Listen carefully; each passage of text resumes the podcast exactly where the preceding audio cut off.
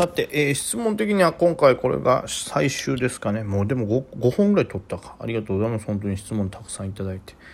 はい、えー、匿名さんですね。梅木さん、ラジオいつも楽しく聞かせていただいておりますと。こちらこそ喋らせていただいてます。えー、私は株でよく振りを振りふるい落としですかね。振り落としと、まあこれも多分人によって違うと思いますけど、僕はふるい落としと言ってますけど、振り落としを食らい、えー、振り落としされて、えー、損切りした後に株価がスルスルと上昇して悔しい思いすることがたくさんあります。梅木さんに質問なのですが、振り落としのメカニズムはどうなっているのでしょうか。私は大口が意図的に株価を下げているのかなと思っていますが、あえて振り落とさなくてもそのままどんそのまま株価がどんどん上昇して参加者が増えた時にアイスバーグなりで利確した方が大口としてもメリットがあるんじゃないかなと思っています。メギさんの意見を聞けたら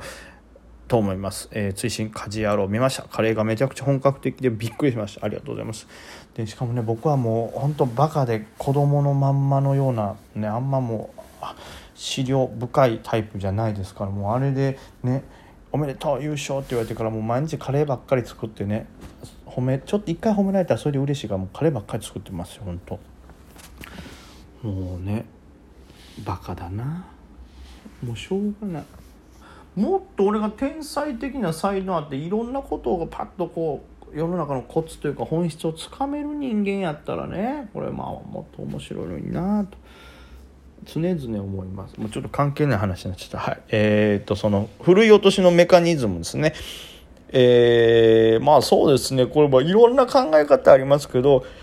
いわゆる大口が意図的に株価を下げてみたいなこともありますけどでもまあそこまでしてないとかもあるでしょうね。まあ単純にいくつかあると思いますメカニズムはね。当然えー、大口の人がえー、まあ普通なら握ったままでアイスバーグで売ればいいんですけど結局まあ1個は出来高ですよね。あの特に貸借の小型なんかだと売り金狙うってなったらこう出来高がある程度ないと。売り金にならないと、まあ、それはなぜかというとまあ空売りがたくさん入ってで空売りの数が多いからこそ売り金になったりするわけじゃないですか。でそうなった時にじゃあ空売りの人はどういう時にか売りを入れるかっていうとじわじわじわじわ上がってる時ってやっぱなかなか入れにくいというかその値幅も取れそうにないですから。それがでもたまに上下激しくなってきてある程度までいった時にガツンって例えば一回大きなかかとを見せられたとするじゃないですか。古い落としがバーンってきたとするじゃないですか。じゃあまず古い落としされた側はまあ買い方やったらとにかくそれを売りますよね。でより大きな下落になりますけどその大きな下落を一回見せられた後ってまたそれ来るんじゃないかなって思いますよね。だから今度売り方からするとその来るんじゃないかなっていう気配を見るとあこれ儲かるチャンスやと思って空売り入れますよね。で買い方からしてもまた来るんじゃないかなと思ったらちょっと買いの勢いがちょっと収まるじゃないですか。で収まったら収まったらまた空売り勢からしたらこれはチャンスだ。俺らが押してやろうぜ。押して潰してやろうぜってところで空売り入るじゃないですか。結果的に出来高が増えますしそれだけ大きな空売りを巻き込めると。それが小型貸借だと空あのその古い落としをするメリットになるんですけどまあ空売りがたくさん入れたいというメリットでももちろん使えますし、えー、その他ではその出来高をたくさん作ることによって、えー、出来高ランキングにも入ってくるとかそうやって大きく上下した時の方がまあ日経とかもそうですよね。大きく下げた時の方が売買代金が大きくなるっていういう風になってて結局大きな値幅が出ると下で構えてる人には刺さりますしで下にかで構えてなくても安くなったっていう買いも入りますしで逆に、え、買ってた人はやばい逃げんとって言って売りが入ると。でとにかく人がいっぱい行動するようになるんで出来高が増すと。で出来高が増したことによってその銘柄は盛り上がってるなということでより人が集まって注目度が上がりますしそうなると普通にじわじわ上げるのに比べてたくさんの人に見られてる上でじわじわ上がるんでより潜在的な買いたいまず見てない人からしたらそのね銘柄に資金入れることなんか絶対ないですから見てる人が多い上で上がってるならチャンスって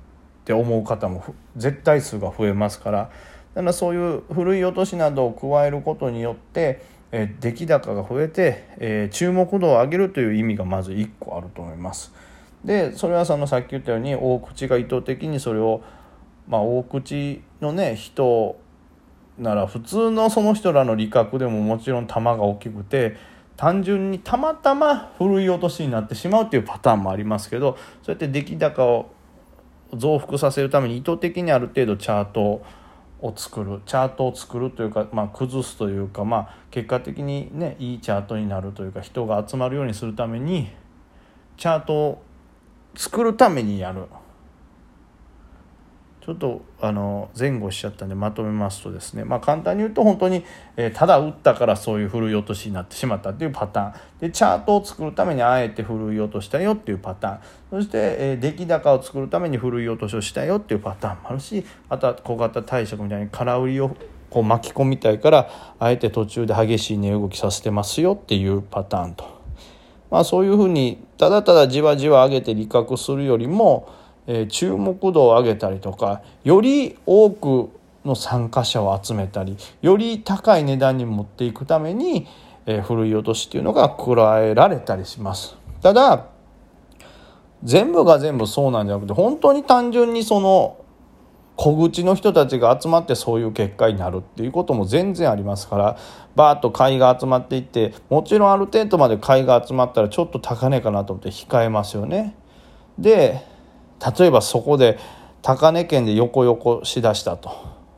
でサポートライン作ったらやっぱりみんな思いますよね。このサポートライン下に割ったらえらいことなるんちゃうかみたいな。ね。ではそこに例えば逆差し値をいっぱい置いてそこのライン割ったら売るっていう成り行き売りをしてる人もたくさんいたりするでしょう。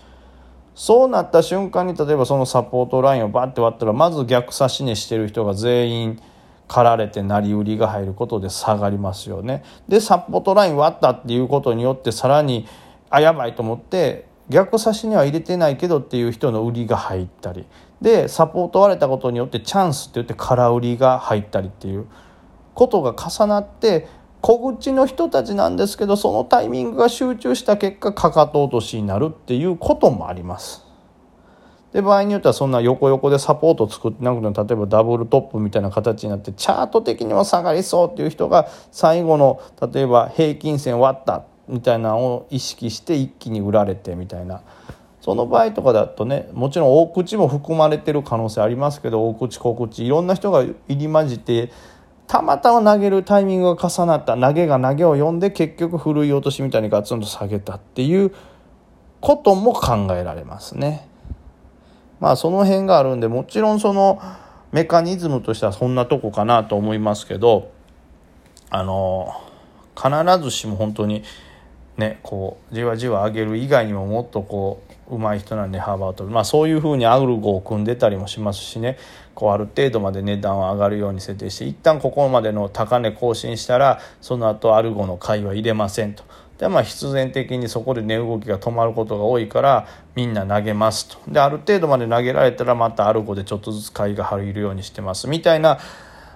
アルゴを組んでるとこもありますから。そうなるとまあアルゴ自身がこう大きく値崩れをさせてこなくともですね今までの言ったら電動アシスト自転車と一緒で今まで電動アシストがあってガーッと坂登ってたのが急に電動がなくなったら「一回降りよ」って言って降りるみたいな状態。とかもまあ作ったり作られたりしてますからそれだけね、まあ、いろんな、はい、メカニズムで動いてるということですねどれで動いてるかっていうのをある程度どのいうタイプのふるい落としかっていうことをちょっと考えながら、えトレードするとよりトレードの精度上がるかもしれないですね。はい、すいませんあんま買ってないのに偉そうなこと言いまして。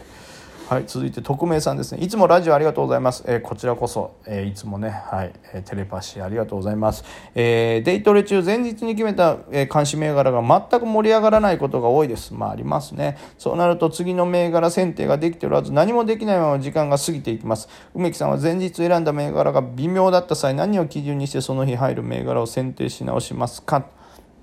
まあ、こう自分が選んでた銘柄が完全に全部ダメでしたってなったらもう、まあ、例えばツイッターを見るのもそうですし値が上がりランキングなどを見てあこの系この業種このセクターに資金が入ってるんだっていうのをもう一回、えー、見つめ直してそのセクターの株をもう一回選んでいきますね。はい、もうでも結構それってあって、まあ、前日までにこの辺盛り上がるんちゃうかなみたいな10個とかリストしてますけどその間にこう違うテーマニュースが出て翌日そっちが盛り上がるみたいなことありますから、まあ、その場合は、まあ、大体の場合はそのニュース系はその自分が第一監視にしてる銘柄以外にもそういう同じ関連のニュースで盛り上がるこのセクター盛り上がるんじゃないかなっていうのも何個かピックアップしてることが多いですね。でまあそれすらも外れてしまったらまあ本当にツイッター上でめちゃくちゃこれ話題になってんなっていう銘柄もしくはあれこれ値上がりランキング上位入ってるのは知らんかったみたいなところを狙います。でそれでもこう何て言うんですかもうバンって上がらへんなってなったらもうね最終的に本当に例えば底値で利張りそうなものとか、うん、その日盛り上がってないけどももうすぐ盛り上がるかなとかスイングの安いやつを拾うとかっていうふうに変えますね。まあ大体でもツイッターとか見てたらそれ上がんねあここ資金入ってるとかであとはそれに上がってる銘柄の関連銘柄っていうのを選んでたらまあまあ全く何にも分からんって日はまずないというか始まってまあ、10分15分、まあ、30分もすればこのセクターかっていうのは浮かぶかなと思っております。はい、まあ、そんなところでどうでしょうかと。いや今日ねちょっとあもう時間があまりないからあれですけどねちょっとね電話取材みたいな形であの共感覚っていうのを持ってる人と喋りましたけどね。すごいですね僕とは感覚が違う。例えば数字を見た時に3の数字は赤く見えるらしいんですよ。赤っていう認識をするらしいんですね。でえ、何やったっけな。例えば例えばですけど2の数字はピンクに見えたりするらしいんですね。でそれを足した時に5っていうのがそれがちょうど混ざった色が5にちょうどなってるらしいんですよ。だから微妙な色の時だけ足し算ができなくなる。